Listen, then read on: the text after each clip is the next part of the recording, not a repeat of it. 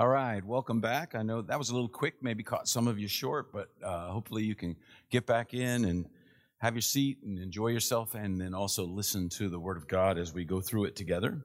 Um, this morning, I'm thinking, you know, we're the first, this is the first, first Sunday of the new year, and uh, this is a time when a lot of times people think about the past year and, and then the new year and what's coming. Even last night, we had a Zoom call with some of my kids, and we were talking about goals and ideas of what would happen in this new year, what we anticipate, what we would like to see happen. And um, so, in that spirit, you know, I, I thought I'd like to look at a passage here, a couple of passages, and maybe push you a little bit. And I want you to know this isn't just pushing you, this is pushing me too I uh, this is a tough passage. This uh, not just this passage. This this idea. It's a tough idea to work through. It's hard and uh, it pushes me and makes me feel uncomfortable. So we'll do this together. I want to talk. I put it up there from fan to disciple, and uh, taking that idea that we need to be pushing to be closer, to be more, even as Mitch prayed earlier, that we would make you the center of our life, our whole life, the most important thing. And that's a hard thing to do sometimes. I know it is for me. I get distracted, I get off track, I get um, obsessed with things that are not as important. And uh, so I want to talk about that. And leading into that, I was thinking, um, I was watching the other day, I've watched it some, uh, watching some video clips of, of um, the uh, the Women's National Basketball Association, the most valuable player is, is, is a young lady named A'ja Wilson, and um, she's a very dedicated um, student and player of basketball. She talked about how from when she was very young, she uh, worked on using both hands in layups. She worked on all these different things, and and the impact her parents had on her, and and uh, she was saying the impact of their their faith had a huge impact on her to deal with the ups and downs of being a college and then professional basketball player. And um, she is a consummate professional. She is an outspoken Christian, and she is a very, very good basketball player. And sometimes watching her play, it was just awesome to see this athleticism that was fused with a tremendous drive that she has. And, you know, probably uh, for most of us, we would admire somebody like that, their athletic prowess, or, or maybe it's somebody who's, who is incredibly skilled musically and we admire that. Uh, somebody who's who's very skilled artistically, we admire that. But there's something about just being an admirer. I talked, I wrote on the there that I want to go from being a fan to a disciple. There's more than just being a admirer, because you know, as as uh, as I saw a few times A'ja Wilson play, I was thinking about this. Somewhere out there, there's a kid watching her, and and in that in that kid, it goes way beyond admiration Somewhere, somewhere out there, there's someone who, who watches someone playing an instrument and it moves past admiration. And, and, and while she's watching her, maybe her heart is pounding and her mind is racing. Maybe his heart is pounding, his mind is racing at watching this awesome athlete and thinking, what this person is doing, I could do that. The way she is playing, I can play like that. And then what happens is, is that kid devotes themselves to, to learning, maybe to watching videos, to hitting the gym, to shooting foul shots by the thousands, to getting on a team. This person actually wants to become A'ja Wilson, Stephen Curry, just, just these different, they want to become that. There's a kid out there who someday will be in the NBA, in the WNBA who decided, I don't want to just be a fan, I want to be a disciple, and they poured their life into it. They go all out for it. There's, there's a kid out there that decided, I want to be a world class musician, and they pour their life into it. I want to have, I want to develop my artistic talent to the furthest, and they pour their life into it. They stop being an admirer, and they decide to become a, a disciple. Now, I want to tell you, I struggle with that. I'm not in that category. I mean, I applaud it, but I see people who, who commit themselves to things like that for sports or art, the arts. But I'm not willing to make that huge change for those things. I haven't played basketball in a long time. I'm a fan, not a disciple. And that's a big difference. A fan is impressed, but a disciple is devoted. A fan applauds, but a disciple surrenders, surrenders their life. And I say this because all throughout the Word of God, this is brought out and, and pushed and emphasized.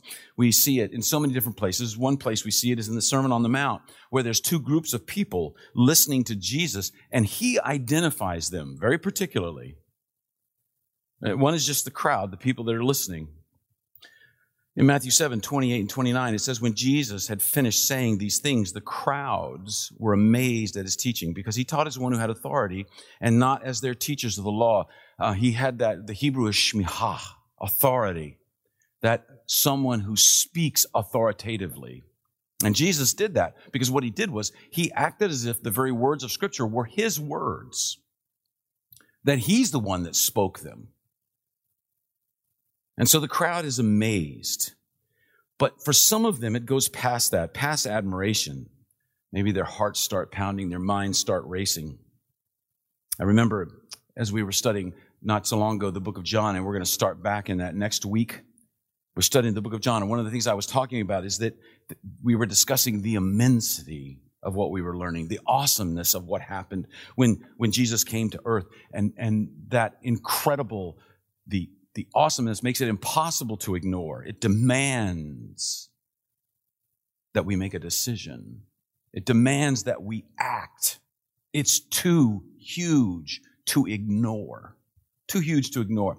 And so Jesus, to try to try to push that sometimes, you, you see this when you read in your New Testament. Every time Jesus says the kingdom of heaven is like, what is he doing? He's going to push people, his listeners, to move past just being hearers, and he's going to tell them, you've got to make a decision because the immensity of this cannot be ignored.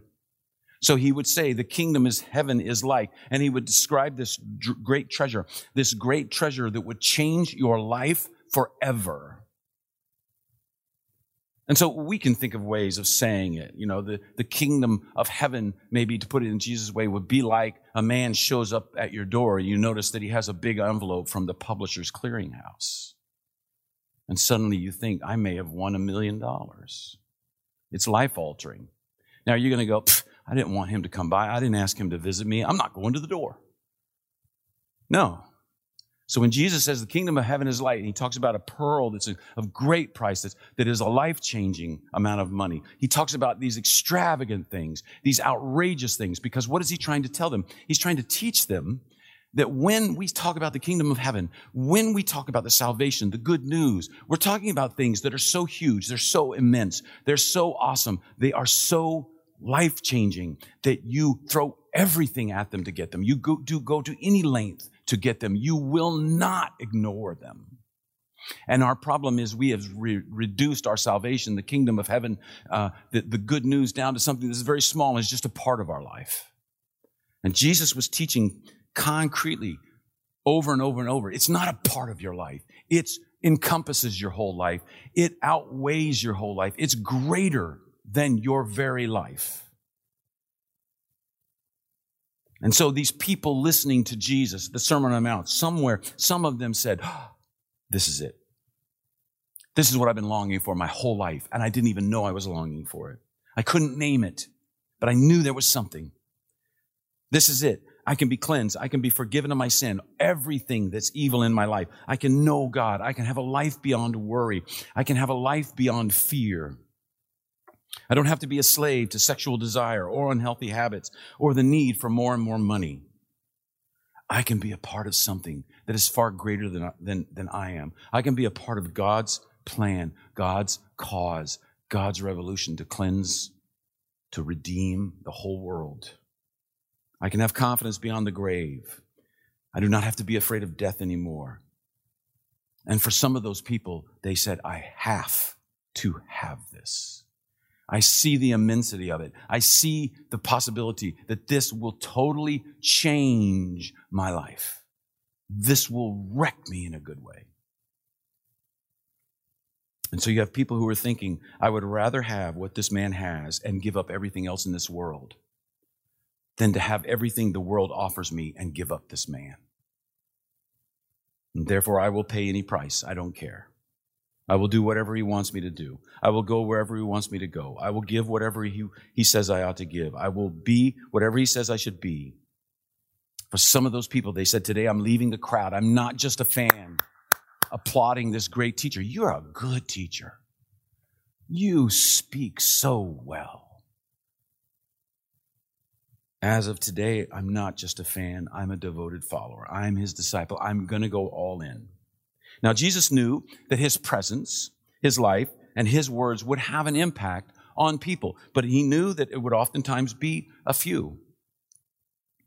And so he's constantly forcing people, pushing people to decide will they move from admirer to follower, pushing them to do that, pushing them to the point that for some, they turned away and they left because he asked too much. He's constantly forcing people to choose. We see a picture of this. Now, there was a man of the Pharisees named Nicodemus, a member of the Jewish ruling council. He came to Jesus at night and said, Rabbi, we know you are a teacher who has come from God, for no one could perform the miraculous signs you are doing if God were not with him. So here we have Nicodemus, and he is an admirer. He's willing to admit, we know you're from God. We know God's with you. But he came by night. That's very key. Why? Well, it explains he's coming by night because he doesn't want to be seen with Jesus. Why? Because he's beginning to realize what's at stake. He's beginning to realize what following Jesus means. And he knows in his life, it means this. He will lose all the status that he has worked his whole life to get, to reach the pinnacle of society, and he's going to have to give it up. He can see that coming he will have to give everything for Jesus. Nicodemus, he saw what Joseph saw. He saw what Mary saw. My life will never be the same if I allow this man into my life. And he started as a secret fan. And what does Jesus do? If you read that passage, Jesus pins him so he just nails him. He says, Nicodemus, you must be born again. You must become my follower. You must become my disciple, you must allow my spirit to remake you. You must publicly identify with me. You're going to have to give up what you want the most. And ultimately, he does. When Jesus dies, Nicodemus publicly claims his body, places it in the tomb. He goes from the night into the light. Not just a secret fan, he becomes a disciple. And there is a teaching that follows up on this that illustrates this, that makes me very uncomfortable in the Word of God. In Luke 18 18, a certain ruler asked him, Good teacher, what must I do to inherit eternal life? So he's like a fan. He, he's acknowledging you're a teacher. You know, you, uh, you have the answer to the question I'm asking. I give you that.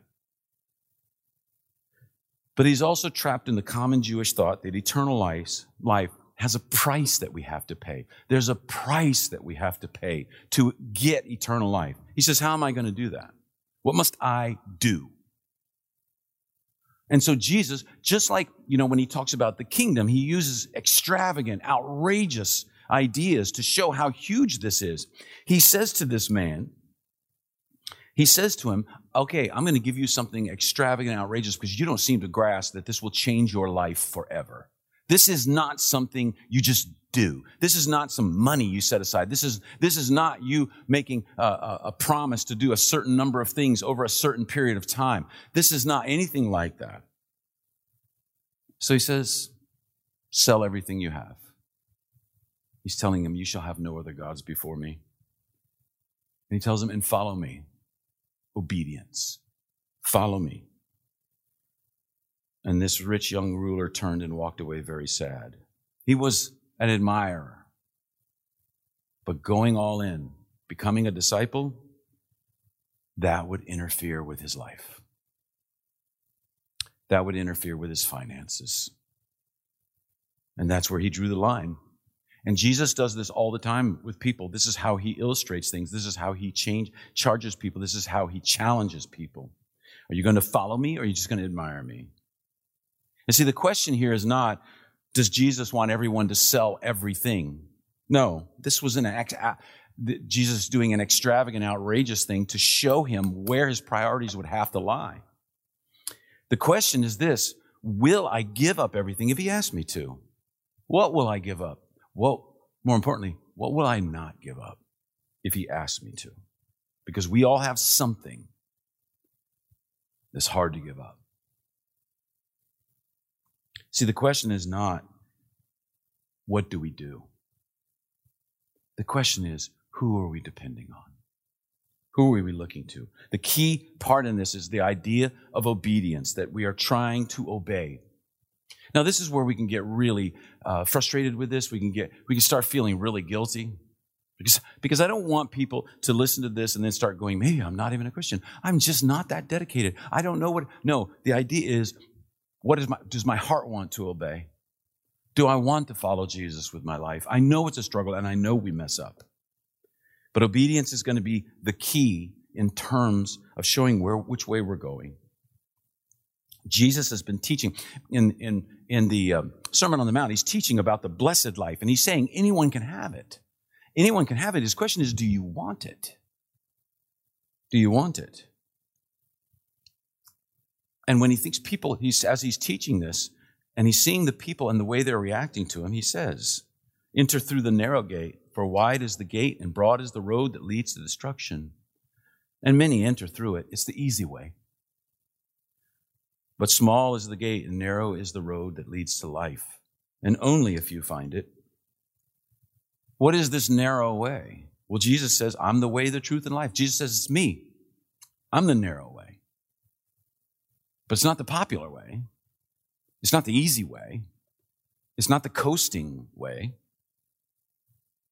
But he's saying, It's me. Love Jesus. Surrender to Jesus. Trust Jesus. Abide. Work at abiding in Jesus. Work at following him and not holding back. The broad way is the way of the crowd. It's the way of the fans. It's the way of people who have no skin in the game. And that's what people do in our world. They find the path of least resistance. Our, especially our culture is so, is so obsessed with comfort. I want it easy. I don't want to have to work too hard. I don't want to be in pain. And if I am in pain, it's somebody's fault. And whose fault is it? I can sue them. You know, we want comfort. It's easy to drift. It's easy to admire Jesus kind of from a distance, but re- reserve for yourself the right to do whatever you want to do when the chips are down, when push comes to shove. And so Jesus uses, as I talked about this, these series of pictures. He paints word pictures talking about the kingdom, talking about what it is, the narrow way, the broad way. They all, they could picture these things in their mind, a very broad path with a huge gate and a very narrow path with a tight gate and how sometimes that gets crowded, becomes hard, becomes difficult. It's not the easy way. And he goes on in Matthew 7 and he says, Not everyone who says to me, Lord, Lord, will enter into the kingdom of heaven, but only he or she who does the will of my Father and who is in heaven. Many will say to me on that day, Lord, Lord, did we not prophesy in your name? And in your name drive out demons and perform many miracles? And I will say to them plainly, I never knew you. Away from me, you evildoers. Because Jesus is saying it, I'm not looking at what you, at all these things you, you, you, these things you can do. I'm looking at your heart. I want your heart to follow me. I do, I want obedience. This is the key to it but it's obedience that comes from knowing Him. There are those that know Him, and there are those that don't know Him. There's no other third way. And so he wraps up the Sermon on the Mount in a very familiar passage that we have talked about a number of times here. Therefore, everyone who hears these words and puts them into practice, hearing and doing, he says, that's you're, you're, you're giving yourself to me. You're allowing me to work in your life. And it's, and it's beginning to work. You're a hearer and a doer. It's like a wise man who built his house on the rock. The rain came down, the streams rose, and the winds blew and beat against that house, yet it did not fall because it had its foundation on the rock. But everyone who hears these words of mine and does not put them into practice, that is, they ignore them, they push them away, they go the easy way. They go, oh, beautiful words, very good. And then they, off they go. It's like a foolish man who built his house on the sand. The rain came down, the streams rose, the winds blew and beat against that house, and it fell with a great crash. Now, you know, I've talk, talked about this before. This is not somebody building at the beach because a hurricane comes, because they didn't have hurricanes where Jesus is. But they did have flash floods, and they did have floods. And so they learned the low areas, the sandy areas. You don't build in those areas, not because you can't build a good house there, but because every so often, maybe once every 10 years, this area floods. You find the higher areas, the rock areas where the foundation is solid and the floods don't reach you. Now, we may think, what kind of an idiot would build a house? That seems so foolish. Well, it's the definition of it. It's a foolish man, a foolish woman. But what kind of idiot builds their house where it floods? We still do that. There's a city called New Orleans that is a whole city built on a place that floods. The city of, um, of Miami is having more and more. The city of Norfolk is having more and more flooding. And people are beginning to look at the fact that their houses are almost worth nothing anymore because of where they built them. So we still do it. We're just like them. And Jesus says, Don't be the foolish man who builds in the place where destruction is a distinct possibility. Be the wise man and what I love about this is the floods came oftentimes years apart. Sometimes it's 10 years, 15 years. And so for a while, the wise man and the foolish man, they're fine. They both look the same. They both have nice houses. But one is destined for destruction. It just hasn't happened yet. And they can go. And at the, the eighth year, the ninth year, the tenth year, the foolish man's going, see, everybody told me to watch out. ridiculous. I'm fine. Nothing has changed. Things are going the way they've always gone. But one day it happens. And he says it fell with a great crash. It's a complete destruction. And so Jesus says, be a hearer and a doer. James, Jesus' brother, I'm sure he heard the Sermon on the Mount. He heard that sermon many times, and he just writes parts of it right into his book, in the book of James. In James chapter 1, he says, Be be uh, not just hearers only, but be doers of the word. And then he gives us the secret. He talks to us. He says the, the word is like the mirror that always tells us the truth, always tells us the truth, always tells us what really is true about us. And he says that's the key. People who do what Jesus says and people who hear and know and seek to do what Jesus says. He says, he says there's, there's those who are trying to do what I say, there's those who are ignoring it. There's no third house. And so it all comes down to this. Are you going to pursue Jesus? Or are you not?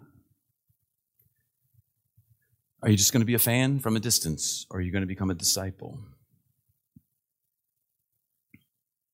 Do you want to change? I've been thinking a lot about the fan category and what it looks like because I think it's widespread in our day. People that are in the fan cat category, somebody said can say, "Do you believe in Jesus?" And they're most likely to say, "Oh, oh yeah, yeah." Kind of, you know, I got my way, in my way, my own way. Maybe they go to church, maybe for years. Maybe they're volunteers. Maybe they give sometimes, but they retain control of their lives if getting too close to Jesus means they have to risk something, maybe their success at work, maybe, maybe something that would mean it would change their lifestyle. Maybe it mean humbling themselves to get help with the difficulty they're experiencing, to go see someone, to go to therapy, to have someone else step in and try to help them with it. Maybe it would mean getting serious about immersing their mind in scripture rather than just drifting along. Maybe it would mean not sleeping anymore with somebody they're not married to. Maybe it would mean getting help for their anger or some habit. But deep down in their soul, deep down somewhere, they want to say no. They want to say to God, hands off, this is mine.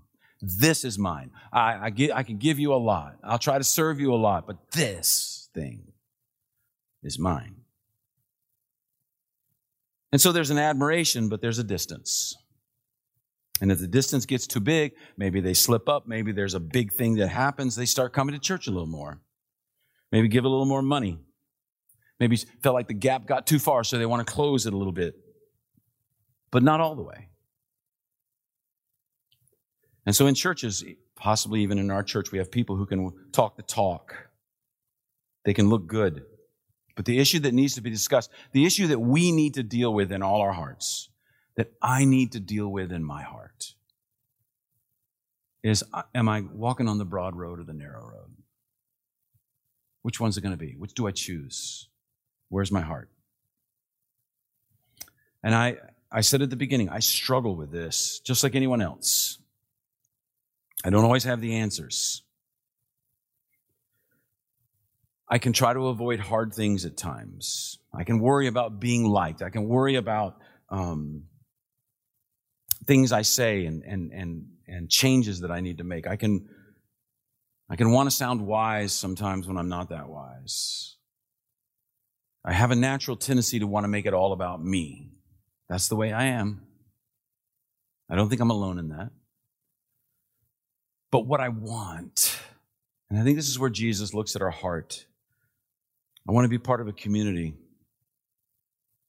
where the call to put Jesus first in our lives is proclaimed clearly, even if only a few people are willing to hear it. I don't want to be a part of a big crowd that drifts along and is happy and comfortable without ever being challenged to give full devotion. I don't want that. And so for you or for me, the big question is, am I a fan or am I a disciple? And I, I think, I think something I, I, I thought about this, I came across this a while ago, and I thought it was a funny little illustration, but it's a fun illustration. And also it helps you learn a word that maybe you didn't know. Funambulist is the word that's on the screen. Funambulist means an acrobat who walks on a cable from a high, a great height. I mean, people that walk, you know, from the Empire State Building to the, some other building, high height. And, and there have been many people who have done it. You, we, there's documentaries about some people who have done it even recently on some buildings in New York and other places. But probably the greatest funambulist of all time was a Frenchman named Charles Blondin. Blondin. He came over to the United States. He lived well over 150 years ago. This is in the 1800s. And he became fascinated one time because he was, he was, somebody took him on a trip and he was shown Niagara Falls. And he said to his friend, I would like to walk across that. I would like to string a hemp rope all the way across. And so it took a few years, but he, he, he made arrangements. He got permission. He strung a rope uh, 11, 1,100 feet across, 160 feet above Niagara Falls. He started advertising. Of course, this was, you know, money was involved. And so they started selling tickets. Well, the, the response was astounding. The first time he walked across, 100,000 people paid, and this is not in the time of modern transportation, 100,000 people showed up at Niagara Falls to watch Blondin walk across. And he walked all the way over and he walked all the way back and people were crazy over this. It, was, it was national news. It spread across the whole nation. He decided to do this for weeks because so many people wanted to come. And then he started thinking, I need to do something each time or every week. I need to do something a little different, a little more extravagant to keep people's attention. So on that first day, he just went across and he went slowly. It was the first time he'd done it, testing the winds, judging, step by step. I mean, you can imagine the drama of that moment life or death, no safety net. He had no rope attaching him just in case he fell. People were taking pictures. We still have some of those pictures. And so the next week, he took a camera, went halfway out, turned around, put the hood over his head, and took a picture of the people who were watching. Then another time, he went out, and he took a chair, and he balanced on the chair and then stood on the chair while it balanced on the rope. Then another time, he took a small burner and a chair and a small table, sat in the middle, lit the burner, cooked an omelet, put it in a basket, lowered it to the Maid of the Mist boat waiting below, and one of the passengers got to eat their breakfast cooked on that rope. He carried some, he did all these different things. Finally, one time in the, towards the end, he took a wheelbarrow across and then brought it back. And everybody was applauding. They were saying, This man walks the rope with authority, not like the teachers of the law. And then he announced to the crowd, those that near, nearby could hear him, he said, Do you believe I could put a person in this wheelbarrow? and walk over and back. And they were like, yes, yes. You know, Blonda, Blonda, they're cheering. He goes, I need a volunteer. Yeah, yeah. It got dead quiet. Nobody would volunteer. This was a step they weren't willing to take. And finally, his manager said, Well, we got it. He said he'd do it. I got to do it. So his manager, Harry Colcord, hopped in the wheelbarrow and, and Blondin took him over and took him back. Jesus finishes the Sermon on the Mount. Everyone's amazed. But Jesus is not interested in amazing the crowd. Jesus didn't go up to people and say, like me on Facebook. Become my fan. Here's my Twitter handle. He didn't, he didn't say that.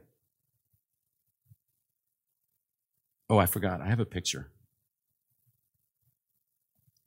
There. Okay.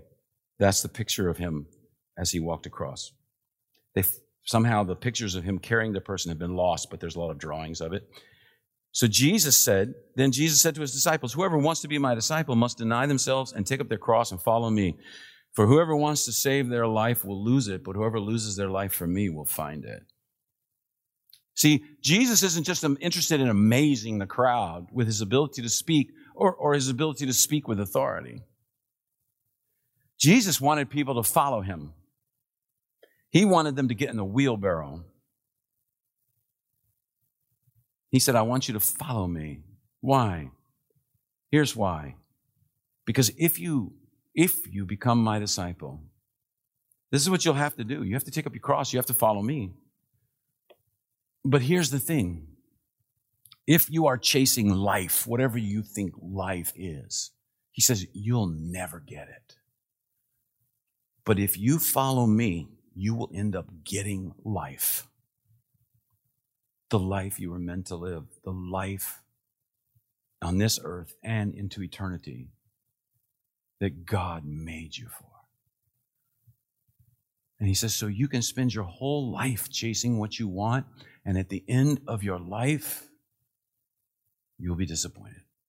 Oh, you'll get little glimpses, you'll get brief moments of, of, of joy and fun and happiness, but in the end, it won't quite satisfy.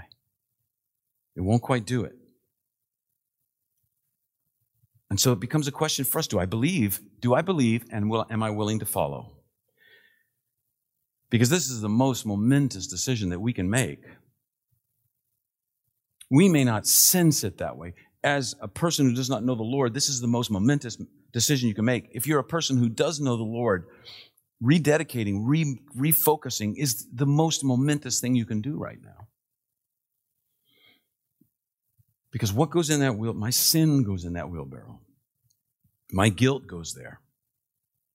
And I know, I know there'll be some that will say, well, I've got some stuff. Oh man, I've got some guilt. I've got some doubt. I'm not a spiritual giant. I'm not spiritual enough to be a disciple like you're talking about. I, I want to, but I keep screwing it up. And the teaching of the Sermon on the Mount is this your sin problem is much, much worse than you thought it was.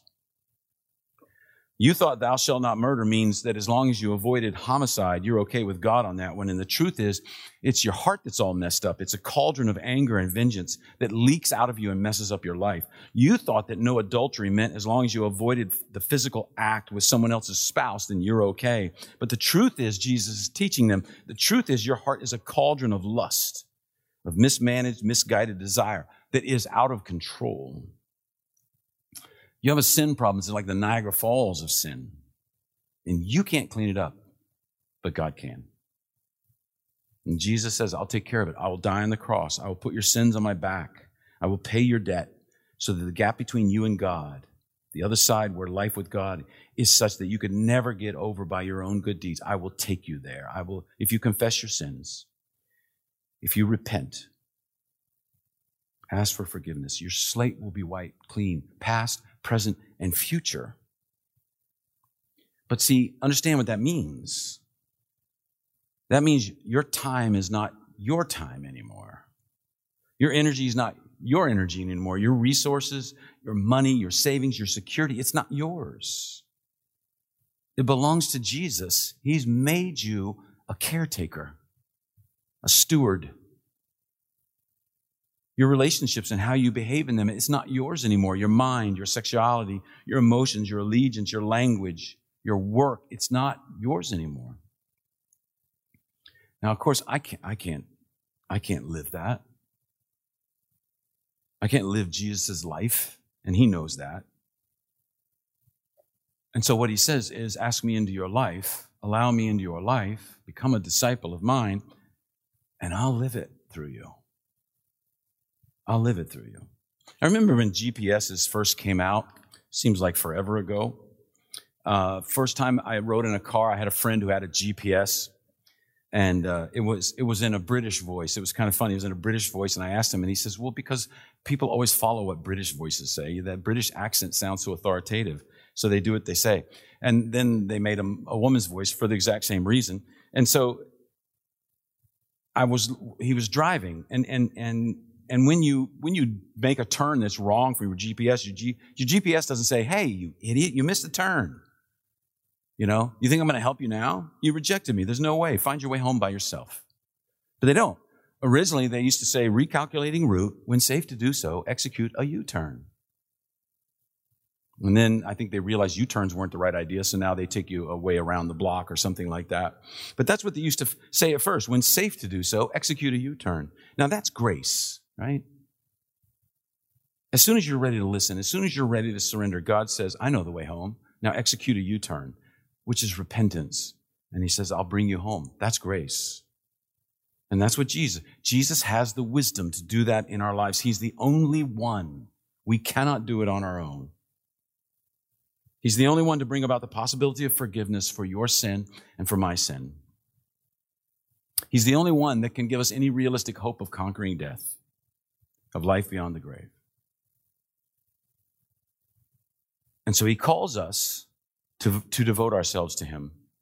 Not as a good spiritual teacher to be admired from a distance. He presents Himself as a master, as a Lord, as one to be followed and served and obeyed and worshiped.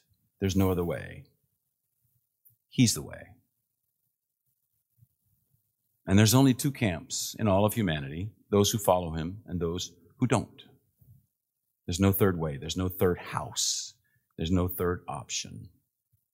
There's no There'll be no nice, polite, respectable, successful, distanced people who admire him from afar but withhold their devotion.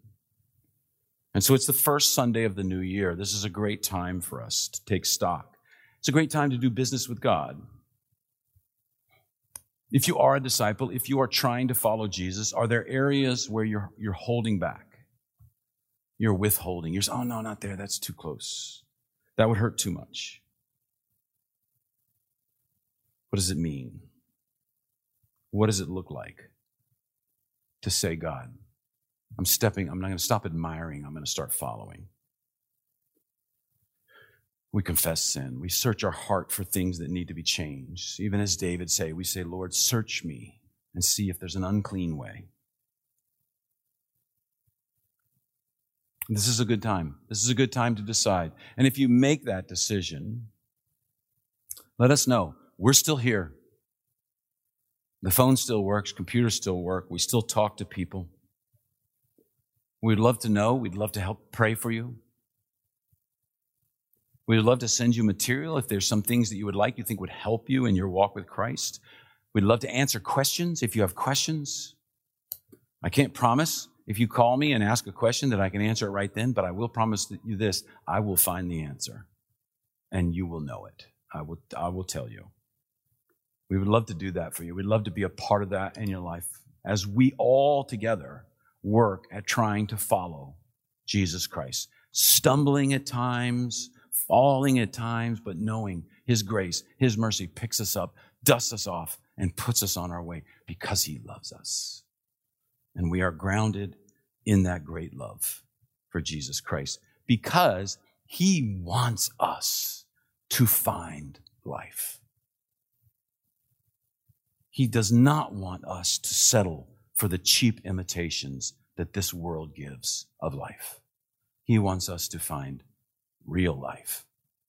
And it's only through Him. Let's pray. Father, we thank you for this time. We thank you for your word. We thank you that this is the word that changes lives and that we can be a part of that. Lord, help us to um, spend time sometimes, maybe this week, evaluating, thinking, praying, and giving things to you.